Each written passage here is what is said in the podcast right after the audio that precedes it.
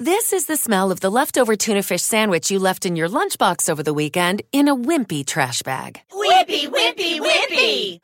Blech! And this is the smell of that same sandwich in a hefty, ultra strong trash bag. Hefty, hefty, hefty!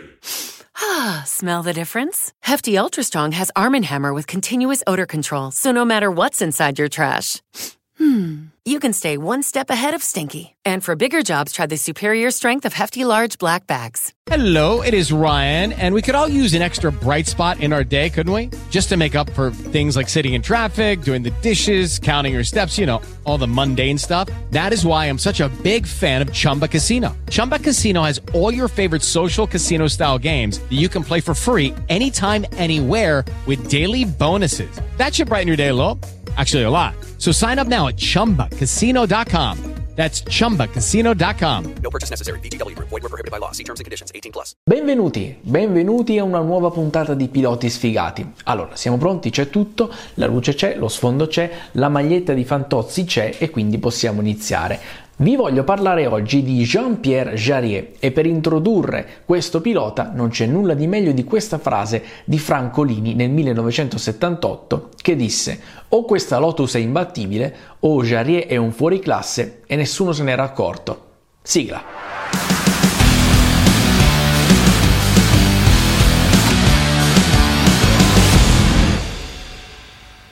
Bentornati sul canale della Formula 1 dimenticata da Andrea, come sempre prima di iniziare vi ricordo di iscrivervi al nostro canale se ancora non lo avete fatto e di attivare la campanella per non perdere i prossimi video, seguirci anche sulle nostre pagine social e se volete supportare il nostro lavoro potete acquistare le magliette qui sotto. Ma adesso cominciamo a parlare di Jean-Pierre Jarier, pilota francese nato il 10 luglio 1946 nei dintorni di Parigi. All'inizio la sua passione principale sono le moto, ma per una promessa fatta alla madre, che aveva troppa paura, all'età di 21 anni comincia a correre con le auto. Grazie all'aiuto del connazionale Beltoise e alla fama di pilota grintoso che si stava costruendo, nel giro di 4 anni riesce a esordire sia in Formula 2 che in Formula 1 nel 1971 al volante della Marche. Le prime apparizioni però sono piuttosto sporadiche a causa della mancanza di denaro, finché due anni dopo, nel 1973, la scuderia inglese non riesce a trovare l'accordo con Chris Amon, di cui abbiamo parlato tra l'altro nello scorso episodio che vi invito a recuperare, e quindi decide di ripiegare proprio su Jarier a causa della mancanza di fondi per ingaggiare piloti più blasonati. Se però in F2 il francese domina il campionato, in Formula 1 è molto più difficile emergere, soprattutto se hai sul groppone problemi di competitività e di affidabilità. Qualche sprazzo di classe però viene fuori. Ovviamente stiamo parlando di piloti sfigati, quindi non può che finire male. Ad esempio al Gran Premio di Monaco il francese è ottimamente in settima posizione quando a 11 giri dal termine il cambio lo lascia a piedi, proprio nel momento in cui il sesto classificato, Halewood con la Sartis, fora ed è costretto a rientrare ai box. Sarebbe stato quindi un comodo arrivo a punti se non ci fosse stato quel problema. O anche in Francia, di nuovo la qualifica lo piazza in settima posizione, ma la sua gara dura solo 7 giri per un problema alla trasmissione. Ma è proprio qui che arriva una telefonata inaspettata, un colpo di scena che ribalta tutto. All'altro capo del filo c'è Enzo Ferrari, che lo vuole a Maranello. Il Drake stava organizzando la riscossa della propria squadra dopo anni di cocenti delusioni. Aveva già ingaggiato Clay Regazzoni e voleva affiancargli una giovane promessa. Ferrari, si sa, era molto attratto da piloti grintosi, giovani con talento ancora acerbo da poter crescere in casa. E Jarier rispecchiava tutte queste caratteristiche. Non vi ho detto infatti che Jarier era soprannominato jumper o scarpa di piombo per la sfrontatezza con la quale si gettava sui cordoli in gara. L'accordo con Ferrari sembra cosa fatta, ma all'improvviso salta tutto. Come detto, la Marce non navigava in buone acque e il loro componente legale, Max Mosley, sì, quel Max Mosley, vuole una penale molto salata per lasciar partire il pilota francese. Ferrari non si fece prendere per il collo e virò su un altro semisconosciuto pilota austriaco, Niki Lauda. Il sogno di Jarier va in frantumi e come se non bastasse per il 1974 deve anche cambiare scuderia perché la March vuole solo piloti paganti. Quindi è costretto ad accasarsi alla modesta Shadow. Dopo la morte del compagno di squadra Revson durante le prove del Gran Premio del Sudafrica, viene promosso a prima guida e tutto sommato non disputa una cattiva stagione. Conquista 6 punti e per la prima volta in carriera sale sul podio e infatti terzo al Gran Premio di Monaco. Nel 1975 rimane alla Shadow e la stagione inizia in maniera inaspettata. Conquista addirittura la pole position al Gran Premio di Buenos Aires. Finalmente un'occasione d'oro da sfruttare al meglio. Jarier è entusiasta e alla domenica non vede l'ora di correre. Esce dal box ma durante il giro di schieramento sulla sua vettura cominciano ad esserci problemi al cambio francese rientra ai box, ma i meccanici non riescono a risolvere il problema e quindi la piazzola della sua pole rimarrà malinconicamente vuota. Jarier è ovviamente abbattuto, ma non del tutto, perché sa che la macchina è competitiva e che quindi l'occasione di far risultato si presenterà di certo. E si presenta molto presto, infatti alla gara successiva, Gran Premio del Brasile, è nuovamente in pole position, benché alla fine delle qualifiche rompa il motore. La vettura però viene rimessa a posto e può schierarsi normalmente in griglia. Questa volta durante il giro di schieramento non ci sono problemi, ma alla partenza la sua vettura viene bruciata dalla Brabham di Carlos Reutemann. Il francese non demorde e dopo 4 giri riesce a riprendersi la prima posizione, che mantiene e consolida costruendo un buon vantaggio grazie anche al fatto che Reutemann fungeva da tappo a causa del suo ritmo piuttosto lento. È una gara da assoluto dominatore, nessuno mette in dubbio che sarà una vittoria certa, ma a 8 giri dal termine un guasto all'alimentazione pone fine ancora una volta ai suoi sogni di gloria. La vittoria andrà a Carlos Pace, la prima e unica nella sua carriera, mentre a Jarier rimane la magra consolazione del giro più veloce. Come detto però il pilota è ottimista, la macchina sembra essere buona e i risultati arriveranno. E invece e invece fu solo un fuoco di paglia. In Spagna arriva quarto ma perde la terza posizione per aver superato Reutemann sotto bandiere gialle. A Monte Carlo invece scatta dalla terza piazza, in partenza brucia il compagno di squadra Tom Price e davanti si ritrova Niki Lauda, ovvero colui che ha preso il suo posto in Ferrari. Forse preso dalla foga e dalla voglia di rivalsa, attacca con decisione, ma la curva del tabaccaio sbaglia finendo contro le barriere e quindi la sua corsa termina al primo giro.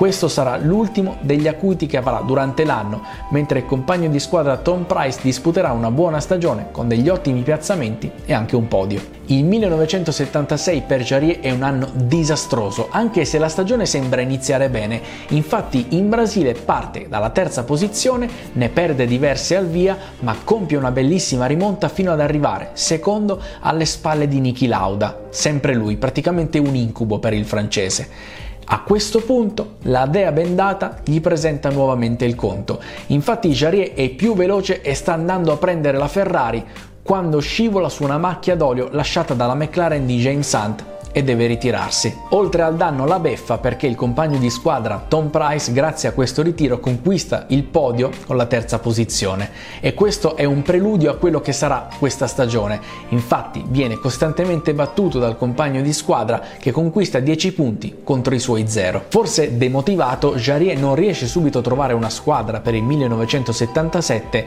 dopo essere stato appiedato dalla Shadow. Alla quarta gara però trova posto alla ATS che mette in pista una Penske acquistata dopo il suo ritiro dalle corse e coglie subito l'occasione. Infatti al Gran Premio di Long Beach si classifica sesto davanti al campione del mondo James Hunt e sembra l'inizio di una nuova carriera, no? Ma come si dice, più si va in alto, più si fa rumore quando si cade.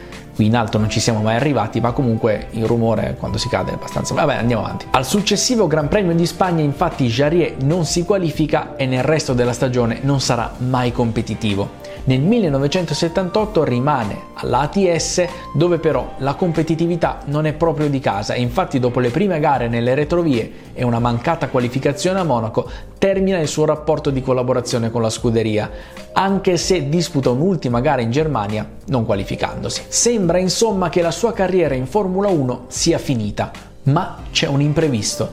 Infatti Ronnie Peterson muore dopo l'incidente all'avvio del Gran Premio d'Italia 1978. La Lotus, la squadra più forte quell'anno, si ritrova di colpo senza un pilota e la scelta ricade proprio su Jean-Pierre Jarier, che quindi ha la possibilità di correre le ultime due gare della stagione con la vettura più forte in griglia. Ha solo due gare per dimostrare quale sia effettivamente il suo vero valore. Anche se la fortuna sembra sorridergli, adattarsi al nuovo monoposto non è facile e infatti a Watkins Glen si qualifica ottavo a quasi due secondi dalla pole del compagno di squadra Andretti. Le prospettive non migliorano neanche alla domenica, infatti al warm-up è costretto a cedere la sua vettura ad Andretti che ha subito un cedimento della sospensione anteriore e dovrà quindi correre con il muletto. Come se non bastasse, lotta per tutta la prima parte di gara con problemi alle gomme che lo costringono a un pit anticipato.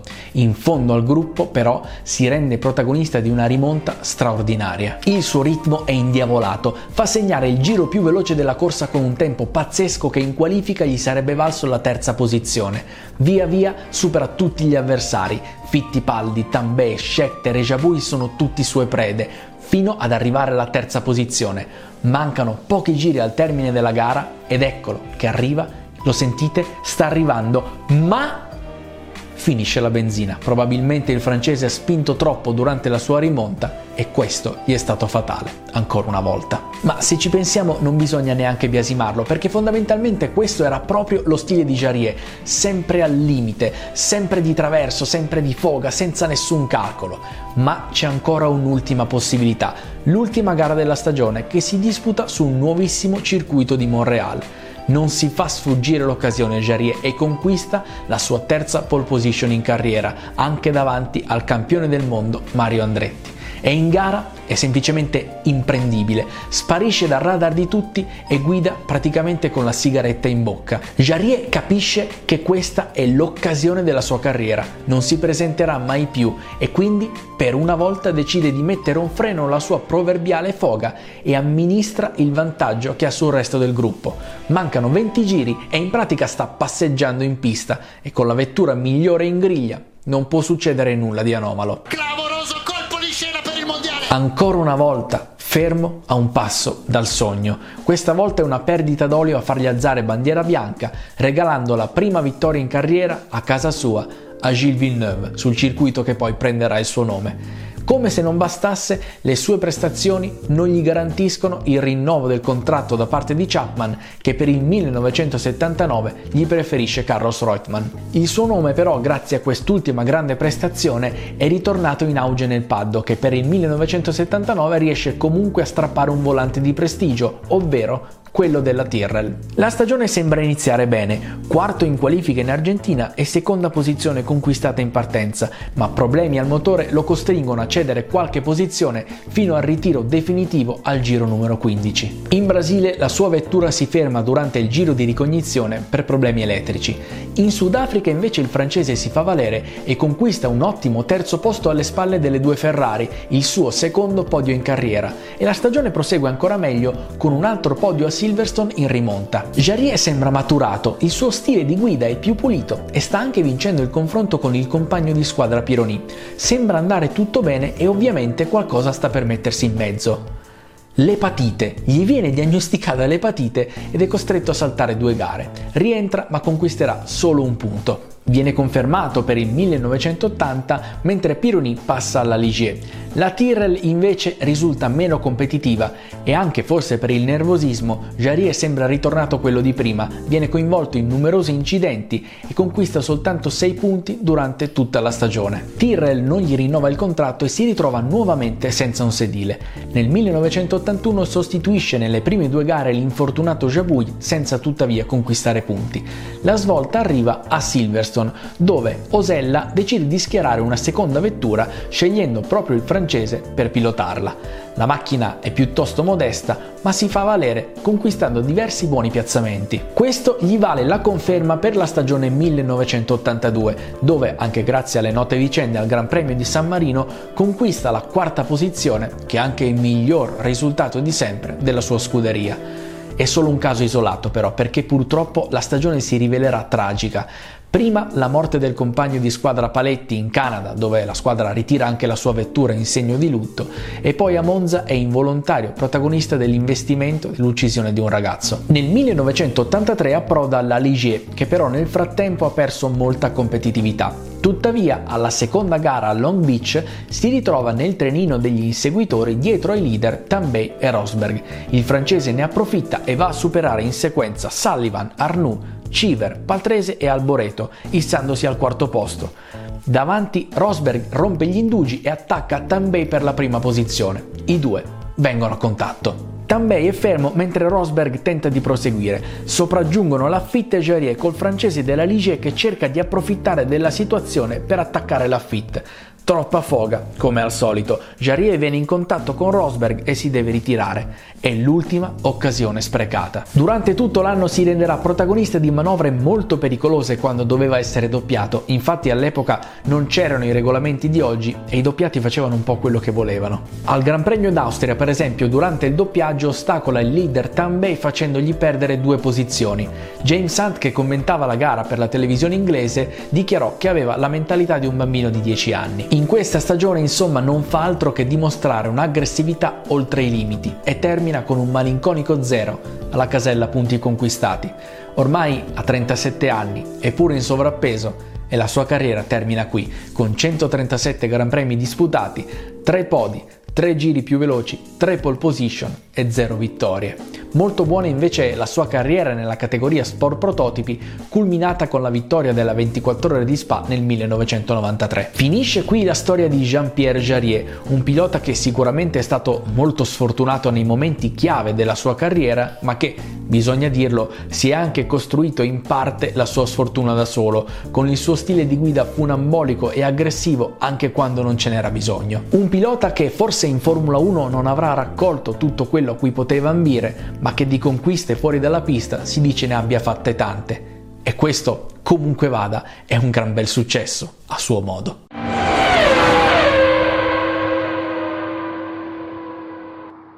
This is the smell of the leftover tuna fish sandwich you left in your lunchbox over the weekend in a wimpy trash bag. Wimpy, wimpy, wimpy! Blech! And this is the smell of that same sandwich in a hefty, ultra strong trash bag. Hefty, hefty, hefty. Ah, smell the difference? Hefty Ultra Strong has Arm & Hammer with continuous odor control, so no matter what's inside your trash, hmm, you can stay one step ahead of stinky. And for bigger jobs, try the superior strength of Hefty Large Black Bags. Lucky Land Casino asking people what's the weirdest place you've gotten lucky? Lucky? In line at the deli, I guess? Aha, in my dentist's office. More than once, actually. Do I have to say? Yes, you do. In the car before my kids' PTA meeting. Really? Yes. Excuse me, what's the weirdest place you've gotten lucky? I never win and tell. Well, there you have it. You can get lucky anywhere playing at LuckyLandSlots.com. Play for free right now. Are you feeling lucky? No purchase necessary. Void where prohibited by law. 18 plus. Terms and conditions apply. See website for details.